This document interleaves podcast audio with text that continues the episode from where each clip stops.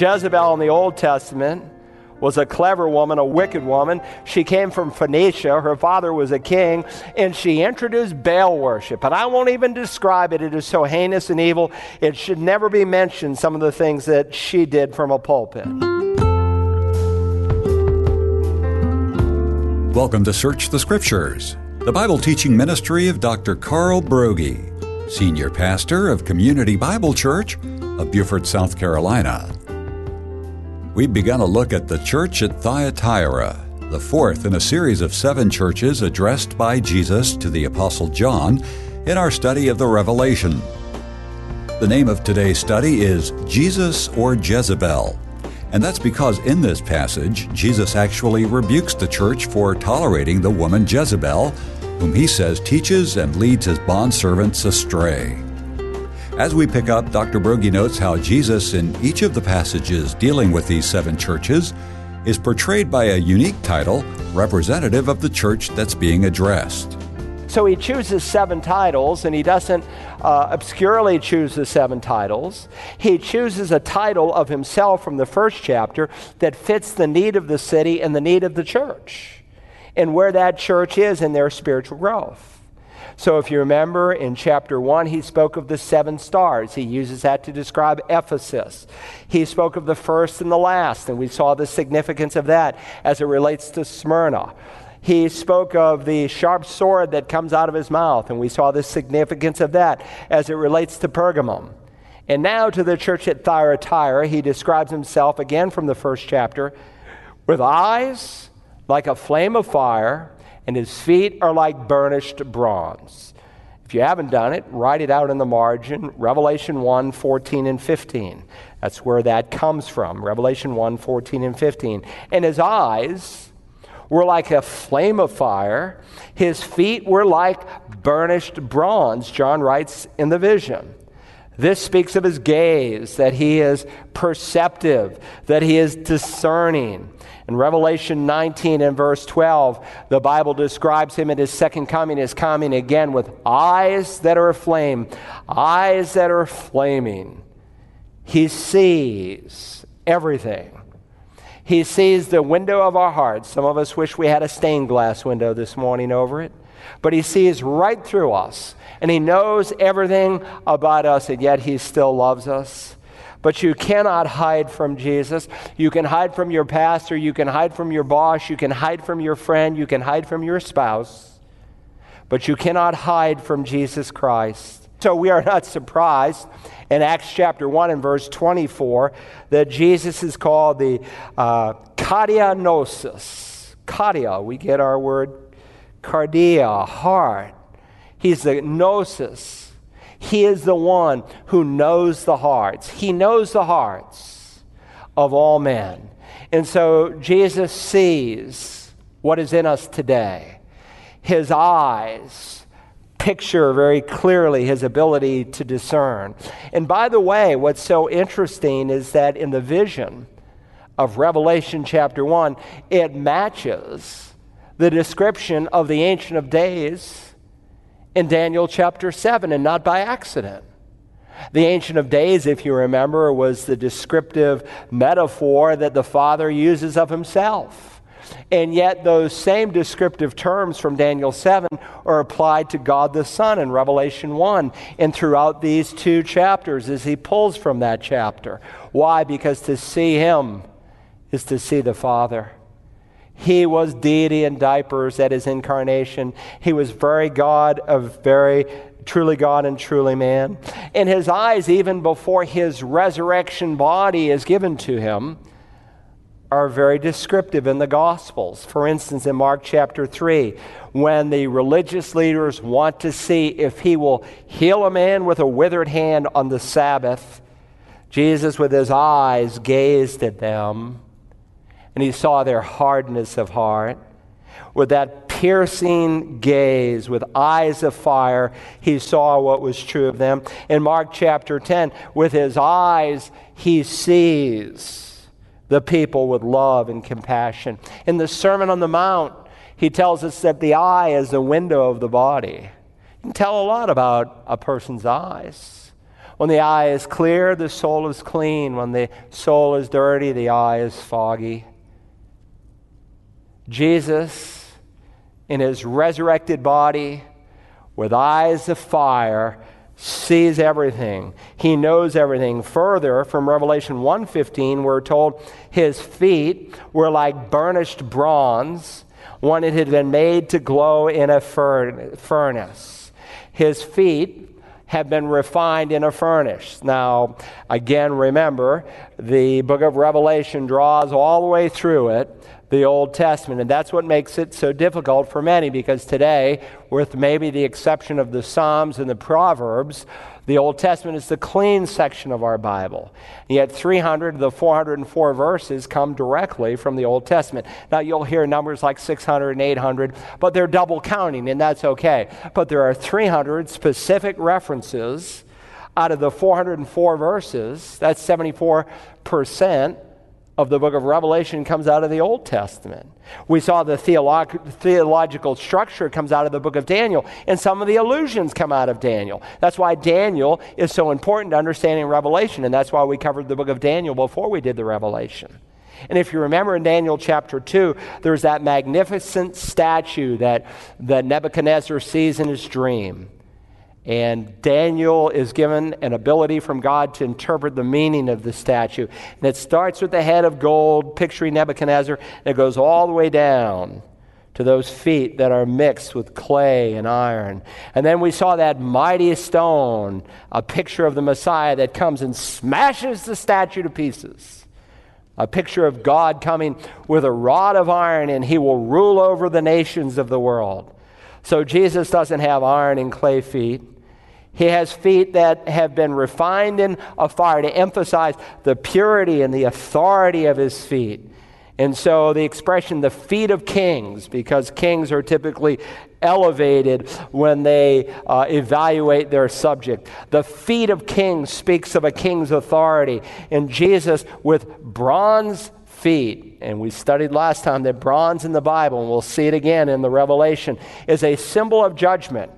And so Jesus comes with his feet of bronze, with his eyes of fire, and he's evaluating his people. So, first, he distinguishes his character of the church. Secondly, the Lord distinguished the works of the church, the works of the church.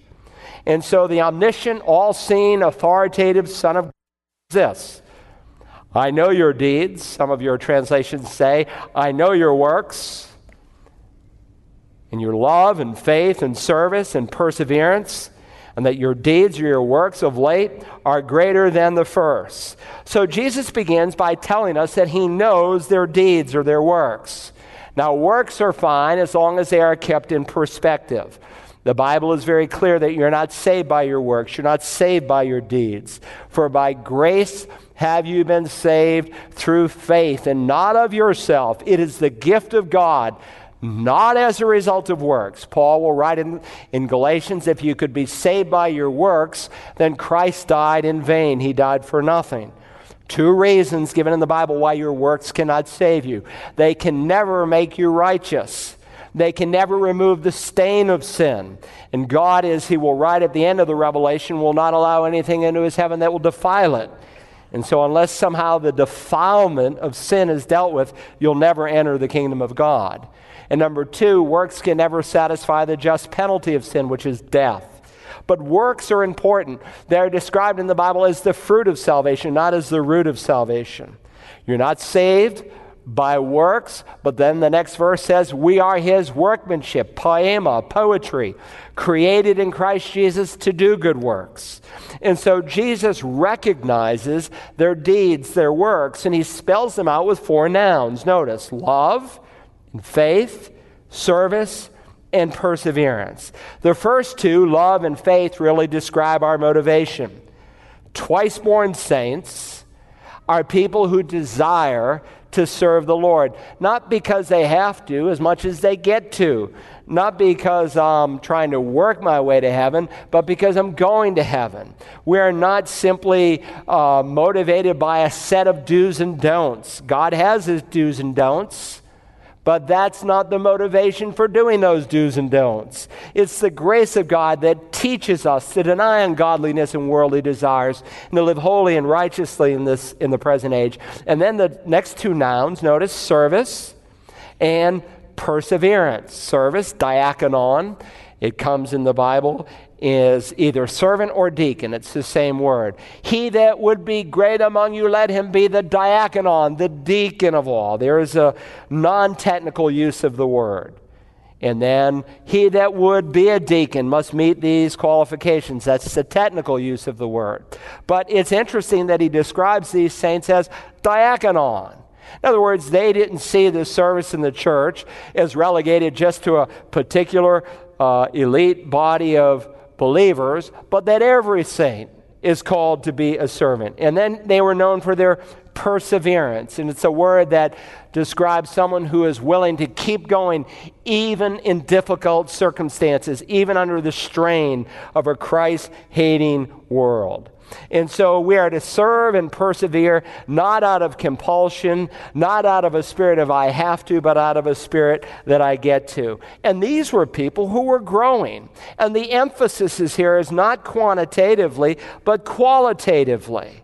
How do I know that? Because we will come in just a few verses where he will say, Their deeds of late are greater than the first.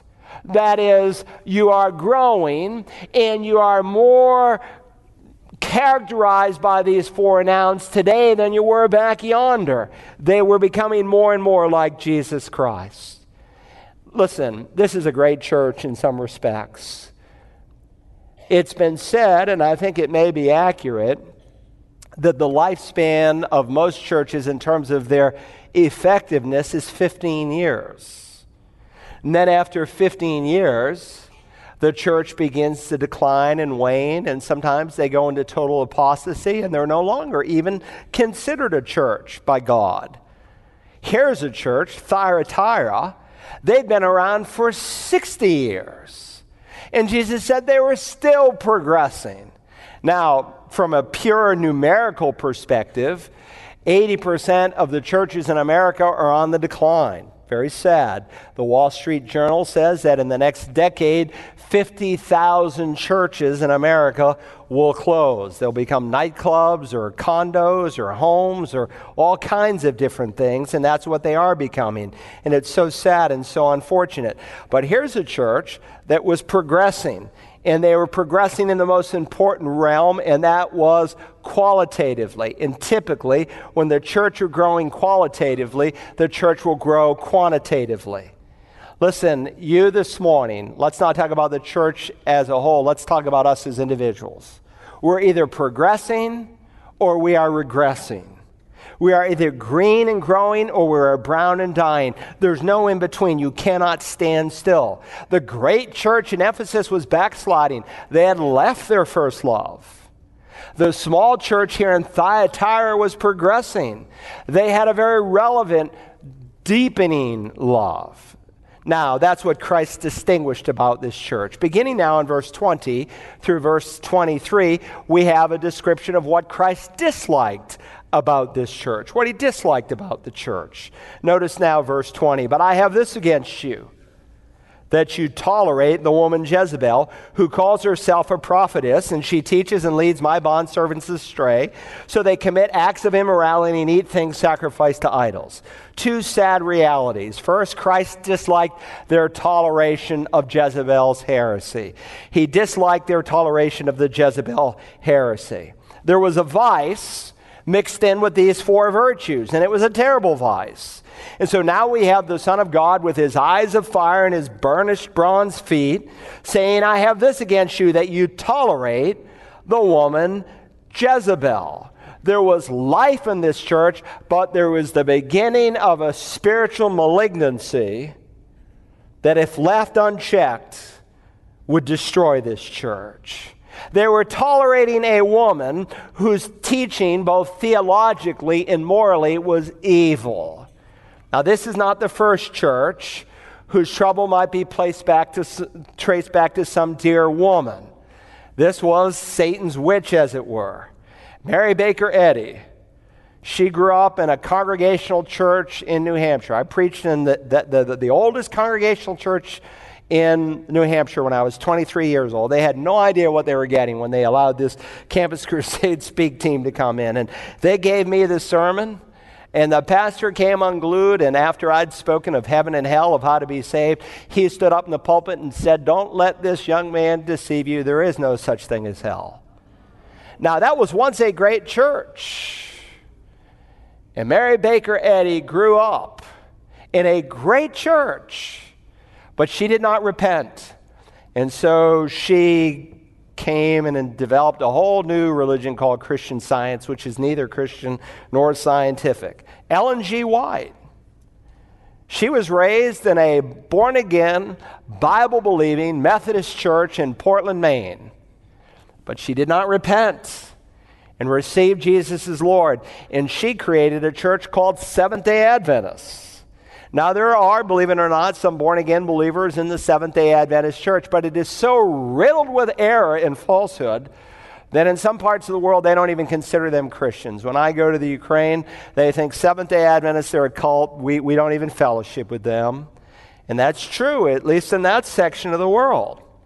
Now, let me say, many more cults and aberrant forms of Christianity were started by men than they were by women. So I'm not picking on women here this morning. But Jesus here isolates, notice, the woman Jezebel. Now, Jezebel was not her real name, that was her figurative name. She is figuratively being described like the Jezebel of the Old Testament. Remember 300 of the 404 verses? go back to the Old Testament. So you might want to write in the margin 1 Kings 16 through 2 Kings 9. 1 Kings 16 through 2 Kings 9. And if you're new to the Bible or maybe you haven't read that section of Scripture in a while, go back and you're going to find out a whole lot about Satan's witch. Jezebel is her symbolic name. Remember, he's signifying this revelation to us, as the opening verse indicates. And so most of our English translations, to catch the nuance in Greek, renders it that woman Jezebel. Or paraphrase, you know that woman, the, the Jezebel Jezebel type. To call a woman Jezebel would be like calling a man Judas. It was the worst thing that could be said about her because if you know Jezebel from 1st and 2nd Kings, you know she was a colorful character in more ways than one. She painted her eyes, she adorned her face, and when she went put her war paint on, she went out and she did evil. Horrible things. And no true prophetess, if they were born again, would keep the name Jezebel. They would immediately, I have a new name, and they would have immediately adopted it. But Jesus is giving her this symbolic name because she was a wicked woman. Jezebel in the Old Testament was a clever woman, a wicked woman. She came from Phoenicia. Her father was a king, and she introduced Baal worship. And I won't even describe it, it is so heinous and evil. It should never be mentioned, some of the things that she did from a pulpit. And of course, she ultimately, uh, you know, is judged by God and dies. And her husband, Ahab, if you remember, up till that time, God says he's the most wicked king that had walked. The northern kingdom, 20 kings. Southern kingdom, 20 kings. Northern kingdom, all 20 kings were evil. Southern kingdom, seven righteous, the rest evil. And when Ahab steps to the throne, God says he's the worst king to date. And he's like a lot of men today. In some ways, he was a strong man. You find him often in battle. In fact, he dies in a battle. But in home, he's a weak man. There are men like that. They're strong at the office, but at home, they're weak. They're not the spiritual leaders of their home.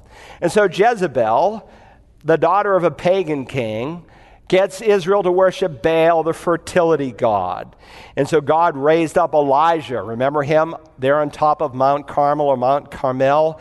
And uh, he says, You cannot mix Baal worship with Jehovah worship. Remember 1 Kings 18 21? How long will you hesitate? He says to the people, How long will you hesitate between two opinions?